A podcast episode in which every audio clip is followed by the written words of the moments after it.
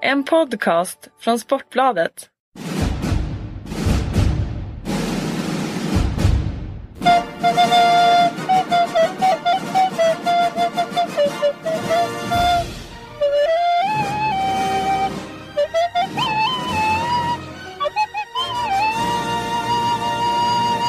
Då var podden tillbaka med en VM-special så här med, med bara ett par dagar före premiären. Det beror lite på när ni lyssnar. Eh, vi eh, gör den här podden återigen med hjälp av eh, svenska handbollslandslaget AB. Och med mig har jag inte per, Kent-Harry Andersson den här gången utan Per Johansson. Välkommen Per! Tack så mycket. Du befinner dig i Sverige än så länge. Ja, är på, på gång faktiskt. Jag ska åka till eh, Qatar imorgon. Väldigt tidig bagarväckning. 06.35 från Landvetter. Känn på den. Oj du. Och Eh. onsdag, onsdag morgon är det då ja. Onsdag morgon ja. Ja, är det här är tisdag eh, lunch nu kan vi säga. eh, Mm. Eh, och vi tänkte snacka om, eh, gå igenom eh, VM-grupperna helt enkelt. Så som vi har gjort nu för de senaste två mästerskapen. Med, Ja. med dig. Eh, Kentari är med Norge och eh, han får, eh, vi kan inte överbelasta honom. Nej. han är ju trots allt pensionär så att det är vi unga pigga som kör här inför VM. Och du, ja jag kan ju säga att jag sitter i Doha i Qatar, kom sent igår kväll, sitter just nu på Qatars hotell, spelarhotell. De har ett eget här, annars ligger de ju gruppvis eh, de här eh, lagen i VM. Eh, rätt fascinerande att alla spelar i samma stad så att egentligen kan man ju titta på hur mycket handboll som helst så när som på de matcher som krockar live. Det är ju rätt så häftigt. Mm. men som vi fick reda på igår till exempel så fick, bor Frankrike också, kommer att bo på ett eget hotell när de anländer i morgon eftermiddag på grund av eh, Eh, terrordåden i Frankrike. Så eh, de ligger inte med Sverige eh, på Intercontinental utan på ett annat hotell på grund av säkerhetsskäl. Jag befinner mig på Four Seasons.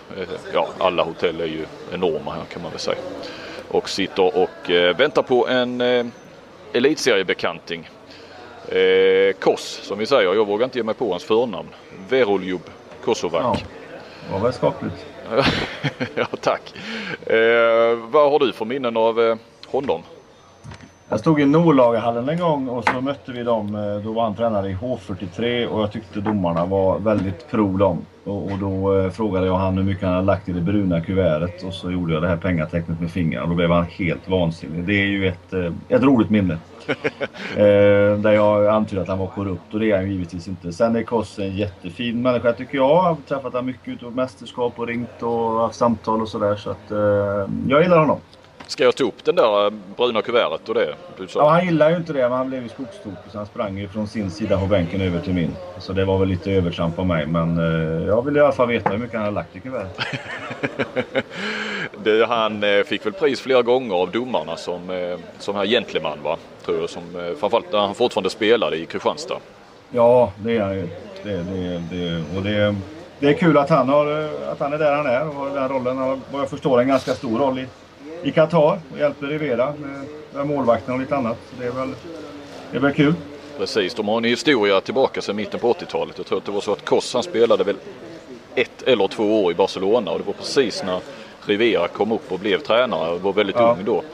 Eh, så att de fick ju en relation då och hållit kontakten sedan dess. Och, eh, jag tror och vet att, att Koss har velat jobba med Rivera många gånger om men det är väl först nu de har fått till det. Eh, så att ja, det ska bli intressant att prata med honom.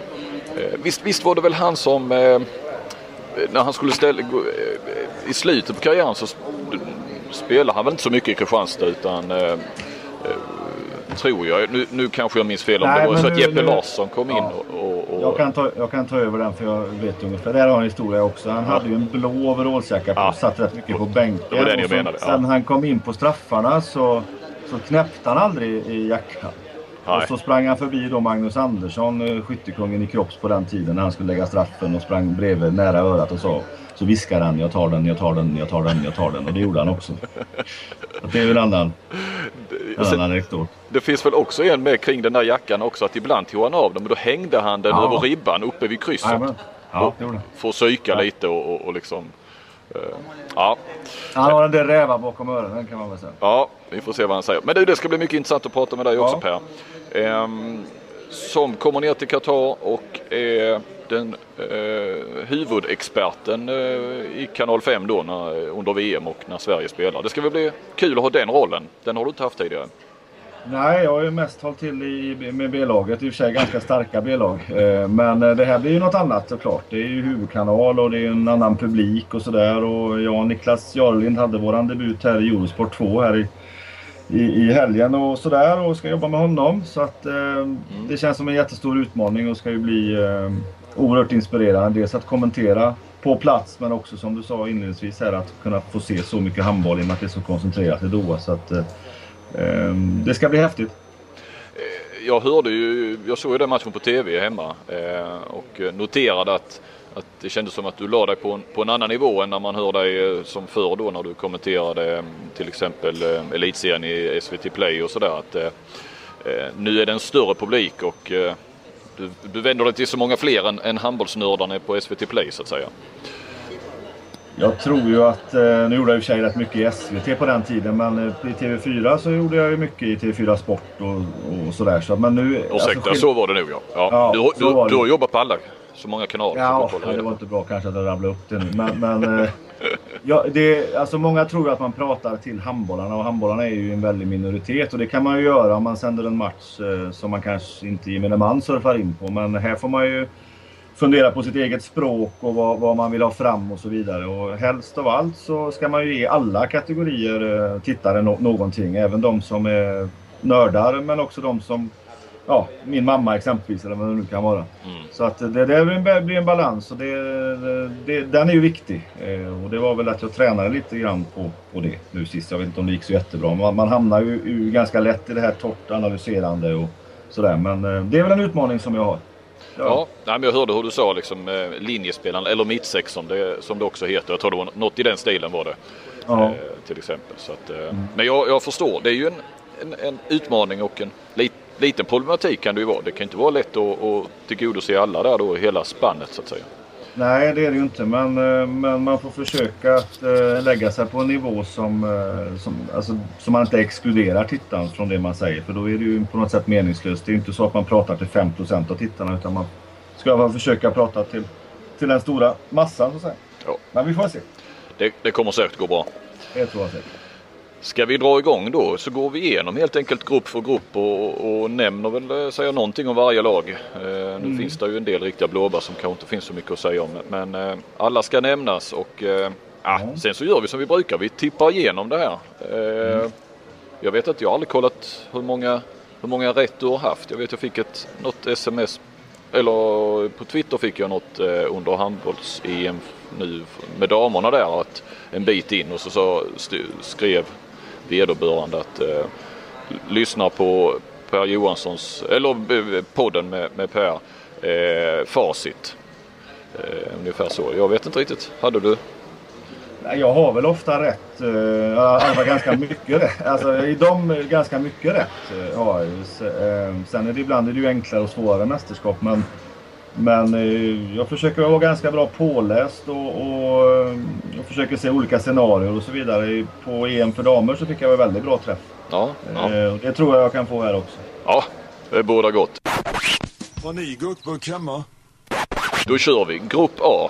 Eh, grupp då ja. Hemma, Ja. Hemmanationen. Jag eh, drar lagen bara. Så. Gör det. Spanien, Slovenien, Qatar, Vitryssland, Brasilien, Chile.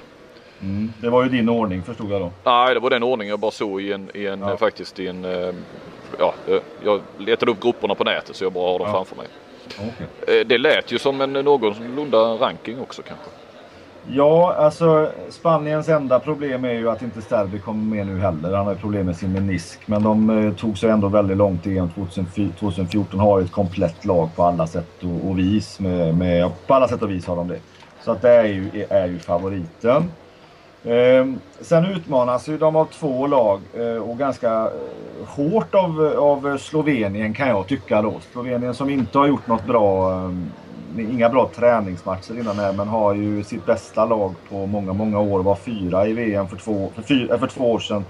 Men har, och det var inte en överraskning för mig utan de har ett väldigt bra gäng med en eh, räcka vänsterhänta spelare. Gait exempelvis, Karticny som varit i Kiel och ett, en lite yngre spelare som heter Dolonek och sen har de Sårman och Skobe som uh, spelförare och skapliga målvakter och, och en fantastisk vänstersexa i Swiss. Så att Slovenien har ett jätte, jättebra lag.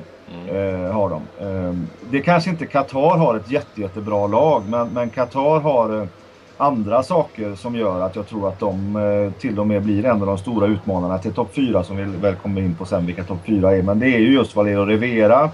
Det är att i stort sett alla spelare spelar i landet eller, och han kan samla dem hur mycket som helst. Han har nationaliserat en, ja det är nog upp mot en 8-9 spelare där kanske Barcelona Saric sticker ut. Markovic kanske inte är något att luta sig på högernio men det är en skaplig spelare. De har ett par fransmän någon kuban som, som öste in mål i La Rioja här för några år sedan. Och så vidare. Och så ett par egna som är duktiga. Och sen allt det här med lite grann det här med, med hemmaplan och tid ihop och så. Eh, göra summa summarum lite historik på hemmalag. Det är att de blir en stor utmanare. Kanske inte att de rår på Spanien men de kan definitivt bli tvåa i den här gruppen. Mm. Så att eh, Spanien etta då. Eh, Qatar tvåa, Slovenien trea. Och sen ska det avgöras då om den sista platsen och där är Eh, Brasilien och, och Vitryssland eh, gör upp om det. Brasilien med Ribera som en erfaren tränare har ju stort fokus på Rio 2016. I, det laget är ju inte alls på något sätt lika bra som damerna är som vann VM. Men man har haft en stark utveckling och för två år sedan så vann man mot Argentina och Tunisien och Montenegro och förlorade lite orättvist faktiskt mot Ryssland i åttondelsfinalen. Så det, de blir bättre och bättre och har ett par spelare ute i Europa är um, ehm, Ribeiro i Montpellier bland annat och Gamma Granoliers och Santos Larioja och, och några till så. Så de är inte så dumma och, och eh, nästan 50-50 mot uh, Vitryssland tycker jag då som givetvis har blivit bättre när Rutenka gick dit igen. Det är väl fjärde landslaget han spelade på sig. Jag vet inte men uh, det är ju bara han gick ju tillbaka. Ja. Men, men i alla fall Rutenka är ju, är ju, kan ju en på egen hand dra de här till eh, vidare då. Mm. Eh, men jag, jag, jag, ska lägga, jag lägger min peng faktiskt på Brasilien att de, de överraskar lite grann och tar sig vidare. Då, eh, ja. ja, då för vi in Brasilien här. Jag för ju in här i slutspelsträdet jag har framför mig. Precis som man satt och gjorde förr på VM 86 ja. i fotboll ungefär. Ja. Eh, jag tänkte det med Qatar, ja. Det är ju inget vanligt hemmalag så sett. Alltså man kan ju undra hur, vilken typ av publik de kommer ha och vilket, vilken typ av stöd och, och också hur eh, hjärtat kanske inte klappar lika mycket för Qatar eh, hos en del av de här värvade Nej. spelarna som, som det kan göra för ett, eh, ja, som vi brukar prata om, ett Balkanlag på Balkan så att säga. Ett Serbien på hemmaplan eller så. Det är ju, eller Frankrike eller Sverige för den delen eller Danmark. Ja, det är ju på ett annat sätt på något sätt. Det är mycket kosmetika i det här landet. Liksom. Det är ju att man köper publiken så de kommer dit. Man köper så att de hejar och så vidare. Jag tror att det liksom blir någon jag vet inte, jag ska inte säga falsk nationalism, det vill jag inte säga, men det blir en annan typ av nationalism tror jag som, som bygger på andra värden än kanske det genuina historiska. Så skulle jag tro att det kan bli eh, utifrån vad man vill bära Frank Qatar. Och jag är, jag är också fortfarande, det vet du, rädd för det här med det här med, med korrupta och, och, och, att man köper sig och hit och dit. Det är också lurigt och det är, IOF är en, är en eh, är ju en organisation, Internationella handbollsförbundet, som fullständigt har tappat sitt ansikte utifrån det som har varit det här. Så jag är lite orolig för det också. Och, och, det lägger jag också in när jag tror att de kan utmana ända kanske fram till en, nästan en semifinal. Vad antyder du där då? Nej, men det vet ju du om att, eh, att det har ju varit otroligt snurrigt inför det här mästerskapet. Både med hur det hamnade i Qatar och hur de här lagen har kastats in och ur och hit och dit. Och det finns extremt mycket pengar i Qatar. Och, och, och mycket intressen i, Qatar kring att visa upp sig och så vidare. Så att eh, det är ju hela det paketet och det, det, det, ju, det kan ju också borga för att laget kommer lite längre. Inte, du var inte inne på domarna där då? Nej, jag vill inte gå in på något specifikt, men mer själva alltså, förhållandet till... Eh, vi börjar prata om hemmalag och, och vad, vad, vad, vad, deras värden kanske är i detta. Och, Det är klart att det alltid finns en risk för att det blir mutade domare. Eh, Det är klart att det, det finns ju alla idrotter. eh, Ja. Överallt jämt. Men alltså just pengarna, intressena. Eh, någonstans äcklar det mig ju lite. Om jag ska vara riktigt ärlig. Eh, så. Men det, det är ett skapligt gäng med en jättebra tränare i Qatar. Eh, det ska vi inte glömma av. Absolut. Ska vi köra grupp B? Nej, det ska vi inte göra. Nej. Vi har Chile kvar också. Ja, och där är Chile skärmade ju framförallt när de var i Sverige för eh, 2011. Men nu har ju alla bröderna Fautman som var de som drev det laget har ju lagt av. Så de får nog väldigt, väldigt svårt. Hade fullt upp med Uruguay i kvalet och så vidare. Så att eh, jag tror att de har ingen chans här. Nu var den färdig. Bra Per. Det här är väl ingen gurkburk? Eller? Grupp B. Jag drar det i den ordning jag ser det här. Eh, Kroatien, Bosnien-Hercegovina, ja, vi kan väl kalla dem Bosnien. Eh, Makedonien, Österrike, Turkiet och Iran. Ja, det är Balkangruppen det där. Då vill jag bara korrigera snabbt Johan. Inte Turkiet utan Tunisien. Så var det sagt. Ja, Ja. förlåt. Ja. det står Turkiet där men det är ju, eh, herregud. Ja. Står det fel i så fall? Ja, jag reagerade och jag tänkte, ja Turkiet är med. Ja, det är de väl, Ja. tänkte jag. Nej, det är de inte.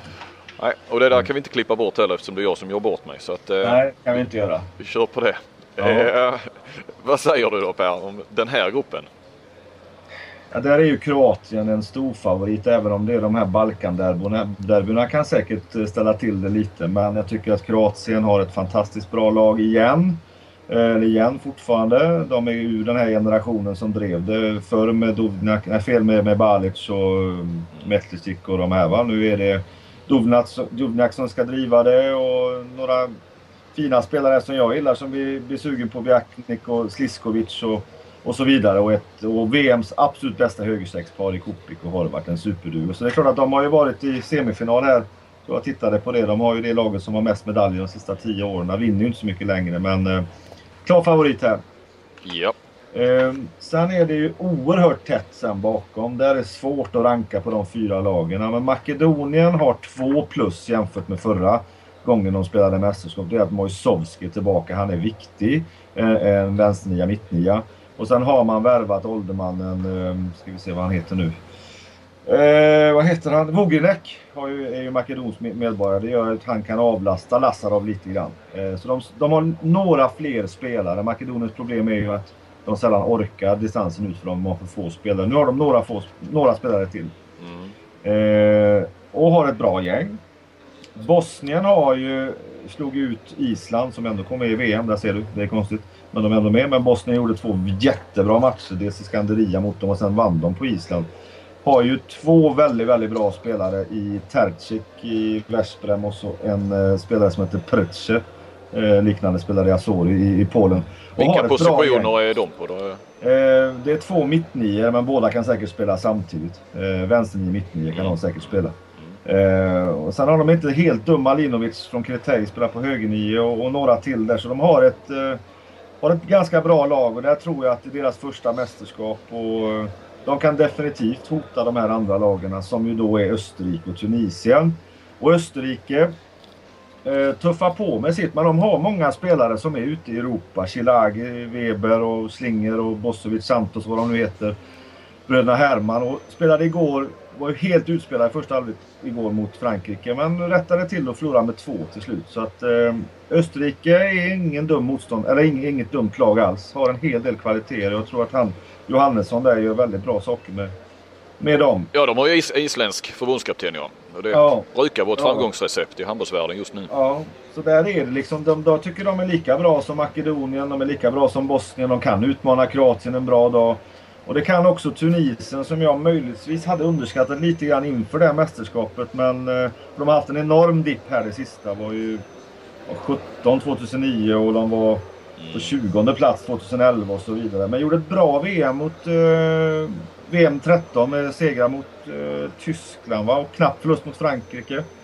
Ehm, den här generationen med Hammam och de här som var med, han är ju inte alls lika viktig. Han var ju deras storstjärna när, han, Mm.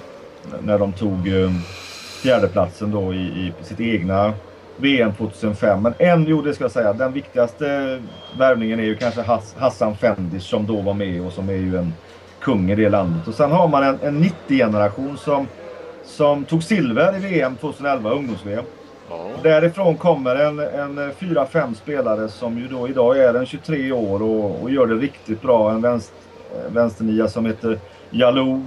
Eh, får inte spela så mycket i Barcelona. Han, han som var i Kiel ja. Där gjorde, Ja. där gjorde han ju slät figur i det sammanhanget. Men, men Ja, eh, det var väl lite han- för hög nivå direkt. kanske. Ja, han gör ingen jättefigur i Barcelona heller, men, men i, i Tunisien då med landslag och så, så blir han viktig. Branor, en högernia och så några till.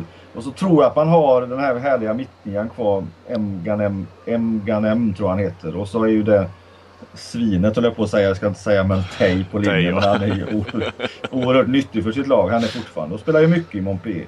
Så att eh, jag tror att Tunisien är bättre än vad de har varit eh, på ett tag. Mm. Eh, så därför blir den här ju gruppen blir ju som ett getingbo där ju Iran åker. Eh, Och även om Iran tror jag inte heller är så tokiga faktiskt. Har en eh, generation där som de kallar för School of 2007 när de var två tiondeplatser i JVM bland annat och sådär. Det säger ju inte så jättemycket men har ju blivit av med sin eh, jättestjärna som har blivit eh, Ungers medborgare. Vad heter han nu?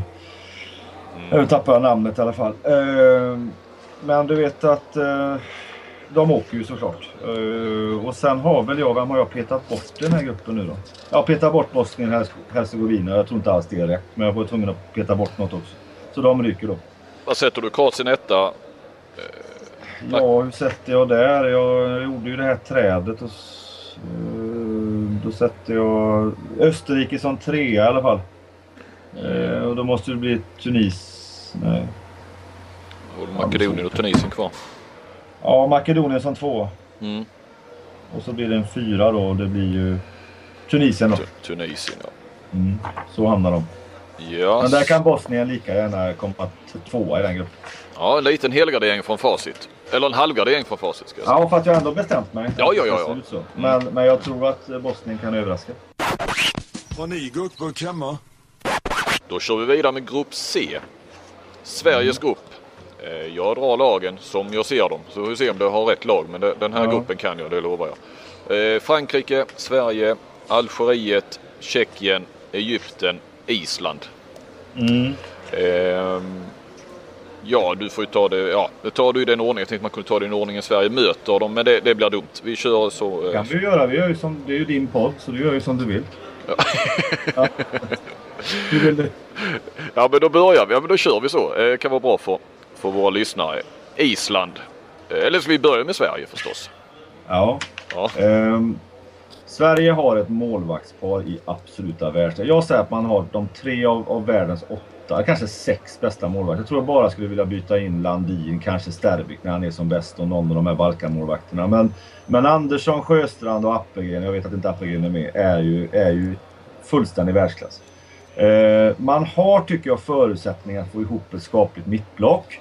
Eh, jag är lite orolig för våra två att de inte är tillräckligt bra. Kim är det, men de andra har inte visat... Eller jag vill att de... Där är jag lite osäker på. Mm. Eh, vi har en världsspelare i högernio-positionen som dessutom numera skjuter också igen. Fantastiskt att se. Eh, Magnus Persson är en annan spelare bakom än vad Johan Jakobsson skulle ha varit. Det är ju en spelande spelare. Väger lite lätt kan han göra.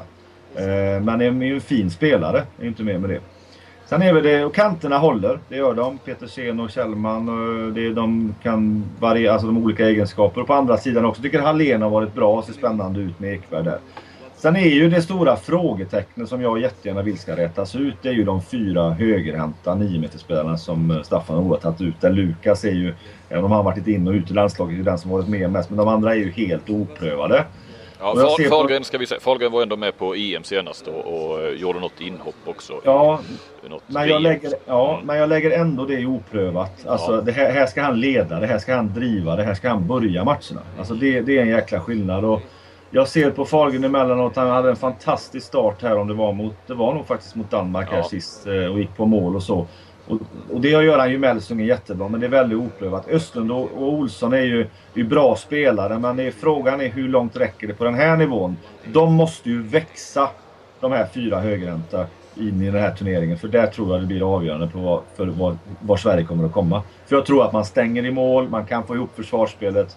Men jag tror att det blir det uppställda anfallsspelet som kan bli den stora akilleshälen. Ja.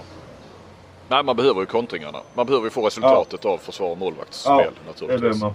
Men man såg ju, man blir ju lite rädd när man ser Danmark då eh, i, i söndags. För då, då, är det ju på, okej okay, det är en toppnation absolut. Så här ser det inte ut i varenda gruppmatch eller kanske inte ens en åttondel. Men, men eh, där, eh, där, och sen kan man diskutera Sveriges inställning och att de kanske var tröttare för att de har en, en tunnare trupp än vad Danmark hade efter tre matcher på tre dagar. Men ja, det, det uppställda anfallsspelet det, det, det, ser, det ser svagt ut mot, mot den typen av motstånd försvar. Ja, det gjorde det den här gången. Även mm. om man givetvis kan mer. Men det gjorde det. Just i den matchen så blev man ju lite avslöjad. Lite här och var. Men, men eh, jag tror att man vet vad man ska och vilken väg man ska gå. Så jag tror att eh, de kan få ihop det mycket, mycket bättre än vad det såg ut där såklart. Definitivt. Island då ja. Premiär på fredag för Sverige. Ja, Vad säger du om Island? Kan säga så här att, man kan säga så här att om Island plockar bort en 3-4 spelare så är de helt rökta. Alltså de är som mot Sverige i, i om det nu var i Kristianstad va? Ja. De spelade så är det, då har de ingen chans. För då, men, alltså, då, men det är ryggraden som var borta. Alltså, få, alltså de har en första uppställning som är jätte, jättebra. De har Pettersson på högernian, de har Palmarsson, de har Atlasson, de har den här härlig Svensson, de har Sigurdsson på kanten, de har okej linjespelare och skapliga högersexor. Det är ett, ett, ett, ett, lag som kan hantera fart kanske bäst av alla och är totalt livsfarliga, framförallt tidigt i turneringarna. De har också lite problem att de ofta sloknar. Det gjorde de inte 2008 de tog silver och 2010. Men alltså, de sloknar ofta till slut. Men de är ju totalt livsfarliga att ha så här tidigt.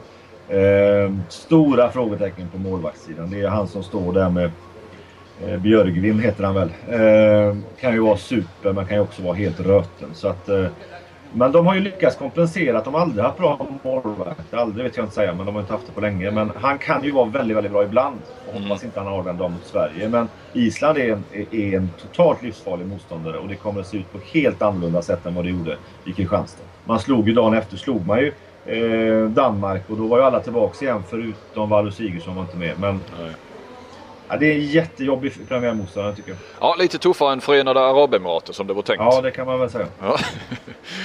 eh, då kör vi vidare. Tjeckien sen ja. Alltså, vi börjar ju egentligen mot eh, lite huvudkombatanterna eller vad man kallar det. Ja, och det är ju ett, också ett lite lurigt lag för att de ser trötta ut. De har inte den här återväxten. Man har gjort en del riktigt dåliga landskamper här det senaste. Men så helt plötsligt pang, man förlorar mot Serbien borta med 8 och så vann man med 10 hemma i VM-kvalet. Och så bara lyfter det. Men man har dålig återväxt, man har få spelare som är stjärnor. Man gjorde dåligt EM sist. Det är tre spelare, det är en spelare. Det är Gisha. Och det är ju, lägger vi ju samma skål som du tänker, Kim Andersson, Hansen och så vidare. Men hans omgivning är ju inte lika bra. Där har han ju en vänsternia bredvid sig från Berlin som heter Horak som är bra och Sobol har ju varit med länge. Men det är, det är ganska profillöst. Men Tjeckien har det där att ibland kan de slå till. Pang säger det bara. Mm. Och, så, och så slår de vem som helst. Men det är ju ett lag som Sverige måste slå. Och ett lag som totalt sett Sverige är bättre än. Om man nu kan hantera Gisha som ju inte riktigt är lika eh, stort monster som han har varit tidigare kanske. Nej, och gått skadad mycket i höst också. Ja, det har han. Så att eh, där ska Sverige vara bättre. Vi kilar vidare med Algeriet. Algeriet ska vi definitivt inte underskatta. En lurig handboll, lite 3-2-1, 3-3, alltså mycket fart och så vidare. Och har ju i afrikanska mästerskap, afrikanska mästare är de ju. Eh, och eh, blir bättre och bättre tycker jag. Möter ju Egypten i premiären. Eh, men man är lika bra som Egypten idag. Egypten är ju då inte lika bra som de var på Sakys tid och sådär. Men har fått fram en generation här igen nu som inte är så ganska ungt gäng och, och har ett par Elhammar, en högernia, riktigt bra. Annat och några spelare till. Men det är ju lag som Sverige ska, ska vara bättre. Men det är absolut inga, inga lag som man bara springer över. Det är det inte. Det kanske Algeriet var för en 3-4 år men det är de inte längre. Algeriet är lika bra som Egypten. Vilka, vilket är bäst av de eh, afrikanska lagen? Eh, är det Tunisien som är, är skarpast av de här ändå? Eller? Jag tycker väl det. Nu var det ju så att nu spelades ju Afrikanska mästerskapet i Alger så de var hemmanation då. Eh, och det kan ju betyda mycket. Men, men det är ganska... Det är att Tunisien är bäst eh, utifrån vad jag har sett här det sista nu också. Men Algeriet är nog tvåa då, Egypten tre. Eh, ja. Och Egypten tog vi ju där. Det är Sveriges fjärde match och sen avslutar vi mot Frankrike. Utan Abalou. Det blev väl kom beskedet om igår ja. Ja, det gör det ju och det tror jag inte. Alltså jag tycker när man tittar på Frankrike så är det min överlägsna favorit. Om de vill, om de orkar, om de tycker att det är roligt med fler medaljer. Men man har ju lyckats att få in fler spelare. Man har ju fortfarande kvar fantastiska spelare som Omae, Gigo, Fernandes och de här Karabatic, Narciss som har varit med. Men så har man ju kompletterat med några här med... eh, Vad heter han nu? Eh, Porter. Greb- Ja, Porter tror jag inte ens är med i och för sig. Men eh, Grebill och eh, Akan Bry exempelvis på Ja, vänster är ju två fantastiska spelare. Jag tror att de valde Ny- Nyokas istället från Göppingen. Eh, Så jag tror inte Porter är med. Ja, han kanske kommer in nu istället för Abolo i så fall då. Han var, väl, bara- han var väl kanske den bästa högernian i EM senast. Ja, men han var inte... Jag tror inte han... eh, Jag tror inte han var uttagen i första svängen. Nej. Men alltså det, det säger ju också mycket. Ja. De har ju... eh, Och de har inte riktigt lika bra linjespelare längre tycker jag. Även om Barcelonas Sorandi är bra och sådär och Karabatis brorsa. Men det är liksom det... Men det, det är ju... Man har dels ryggraden från alla de här framgångarna plus en väldigt bra återväxt. Så att Abalou, det är ju... Ja visst, det sänker lite men det förändrar Nej, ja. inte mitt tips.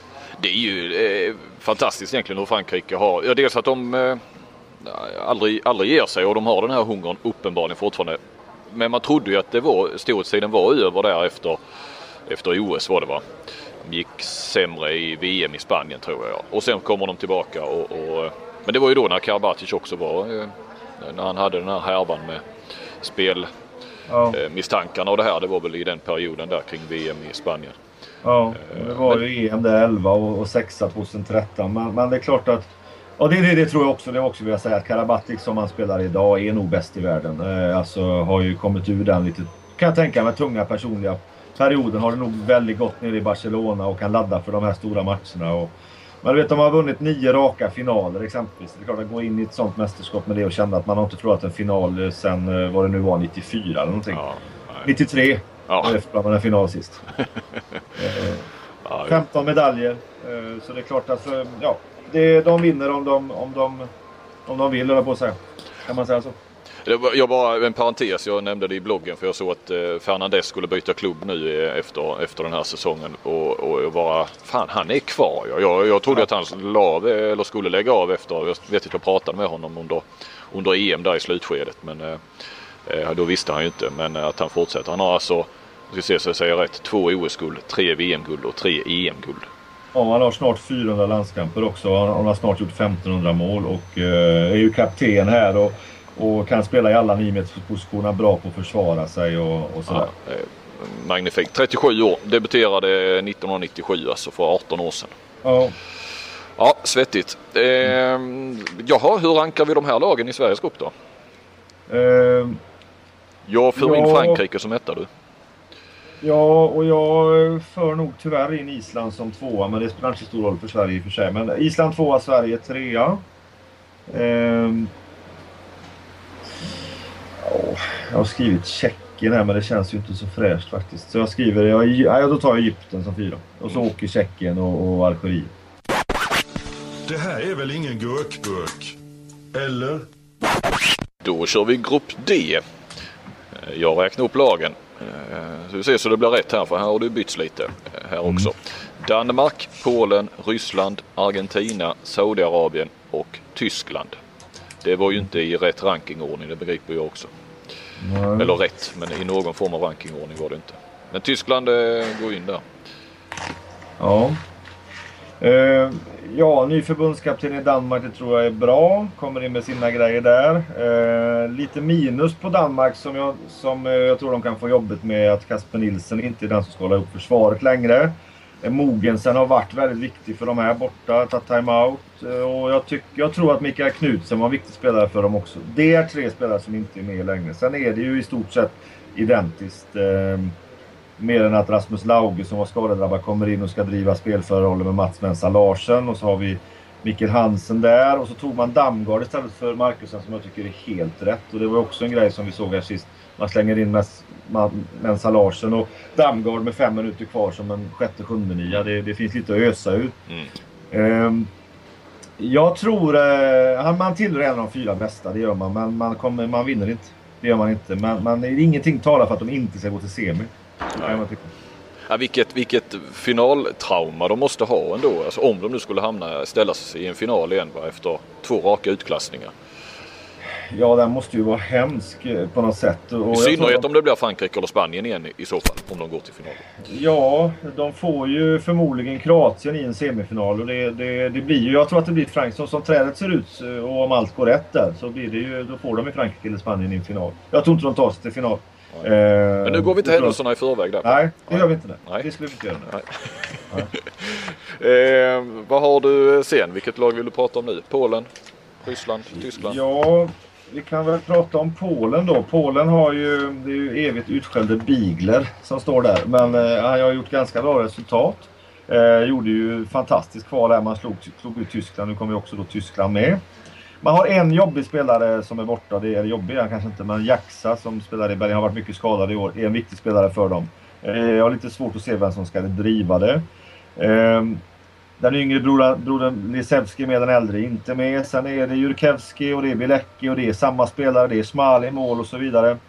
Eh, skaplig kantspelare Kosciuski. Men eh, de fyller inte på så mycket. Det är lite trött kanske. De- Det kan, jag kan tro att de är. Och de, de, det är lite för dålig förnyelse i Polen.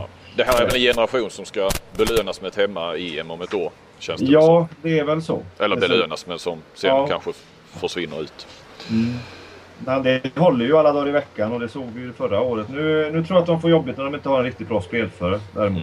Mm. Eh, Det tror jag de kan falla på. Mm. Eh, Tyskland är ju, alltså om jag ska vara riktigt ärlig så, så, så är nog det här den sämsta truppen Tyskland har skickat på väldigt, väldigt länge. Men Ja.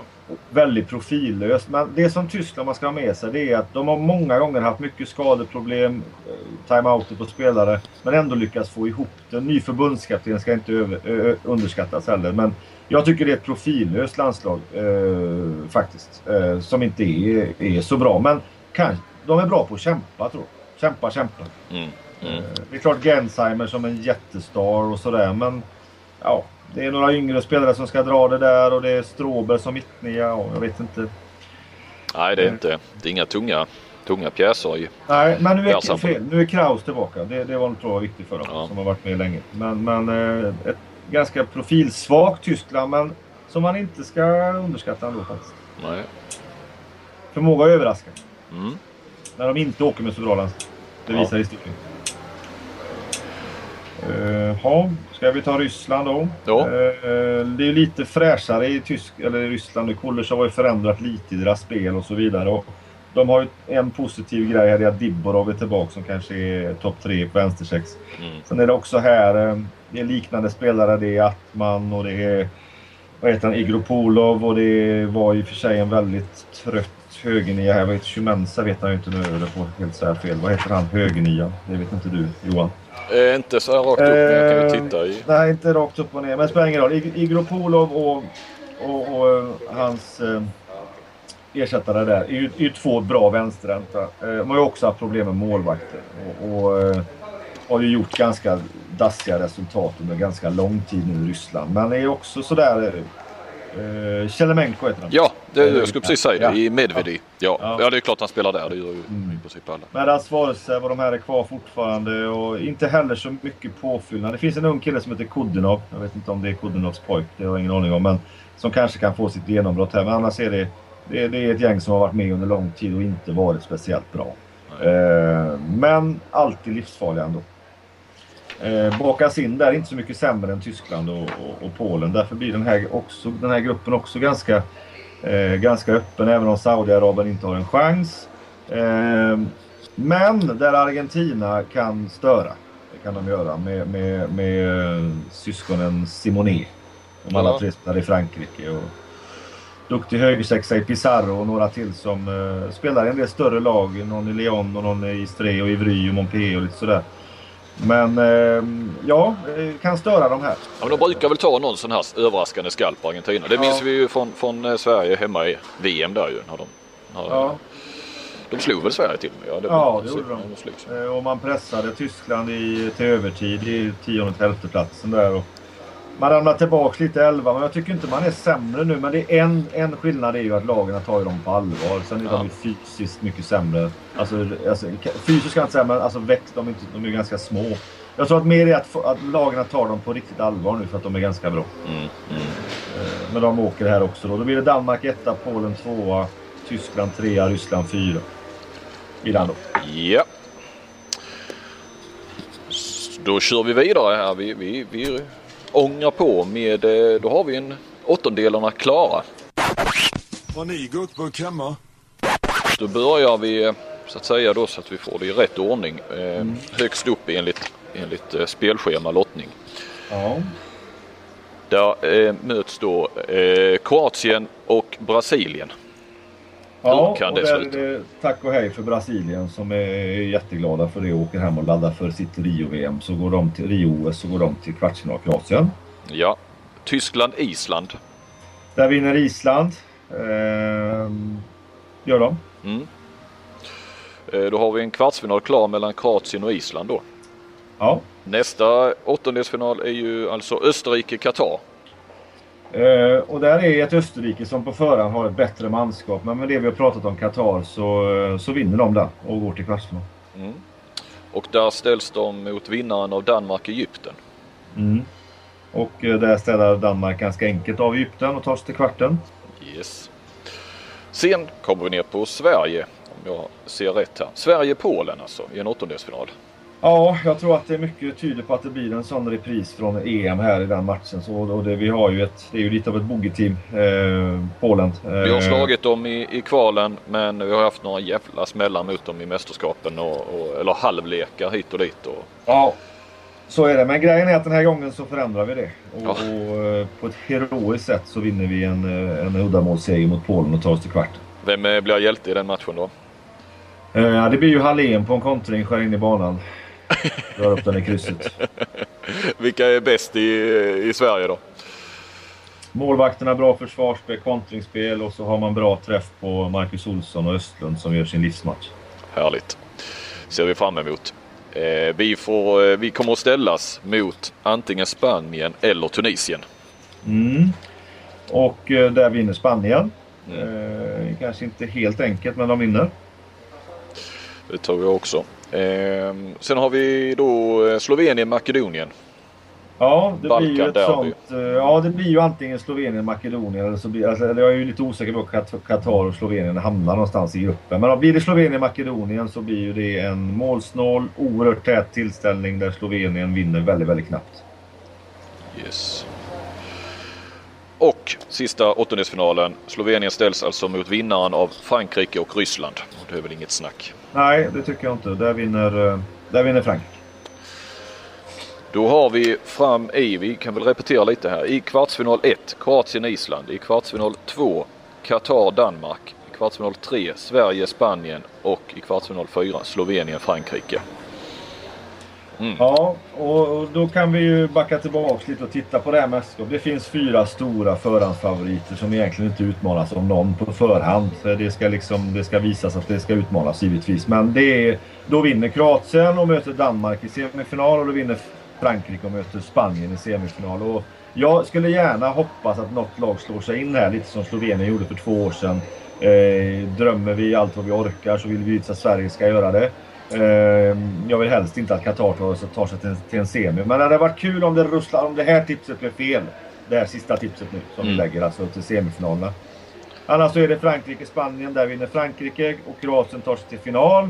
Men lyckas ändå inte vinna utan får stryk mot Frankrike. Och Danmark får återigen stryk mot Spanien och missar bronset som Spanien tar. Så, då behöver det ju knappt... Ja, det ska ju spelas bara så vi kollar så att eh, så vi får se det också. Men annars vet vi nu hur, hur, hur det går i detta VM. Ja, sen får vi väl säga att det finns ju ganska hög risk för en felmarginal här i det här tipset. Men eh, jag, in, jag tror inte det är någon felmarginal på semifinallagarna, även om jag hoppas. Ja, men eh, och det är ju, jag vill hålla mig kvar lite vid de här, de fyra stora som faktiskt har väl varit de fyra stora och förhandsfavoriterna i sedan, ja Tyskland blev sämre där någon gång 2009 var något sånt. Jag tror nästan i varje mästerskap och det har ju spelats ett antal. Så har Ja. tre, tre av de här varit i semifinaler. Sver- Sverige har varit Ja. framme i, i en OS eh, och, och i ett hemma-VM. Eh, Serbien har varit inne i ett hemma-EM i en semifinal Ja. och, vad sa du, Slovenien va? Senast. Slovenien var det sist då, men, eh, Men jag tyckte det var ännu mer tydligt nu i EM i Danmark. Att det var, där var det ännu tydligare att det var de fyra. Ja.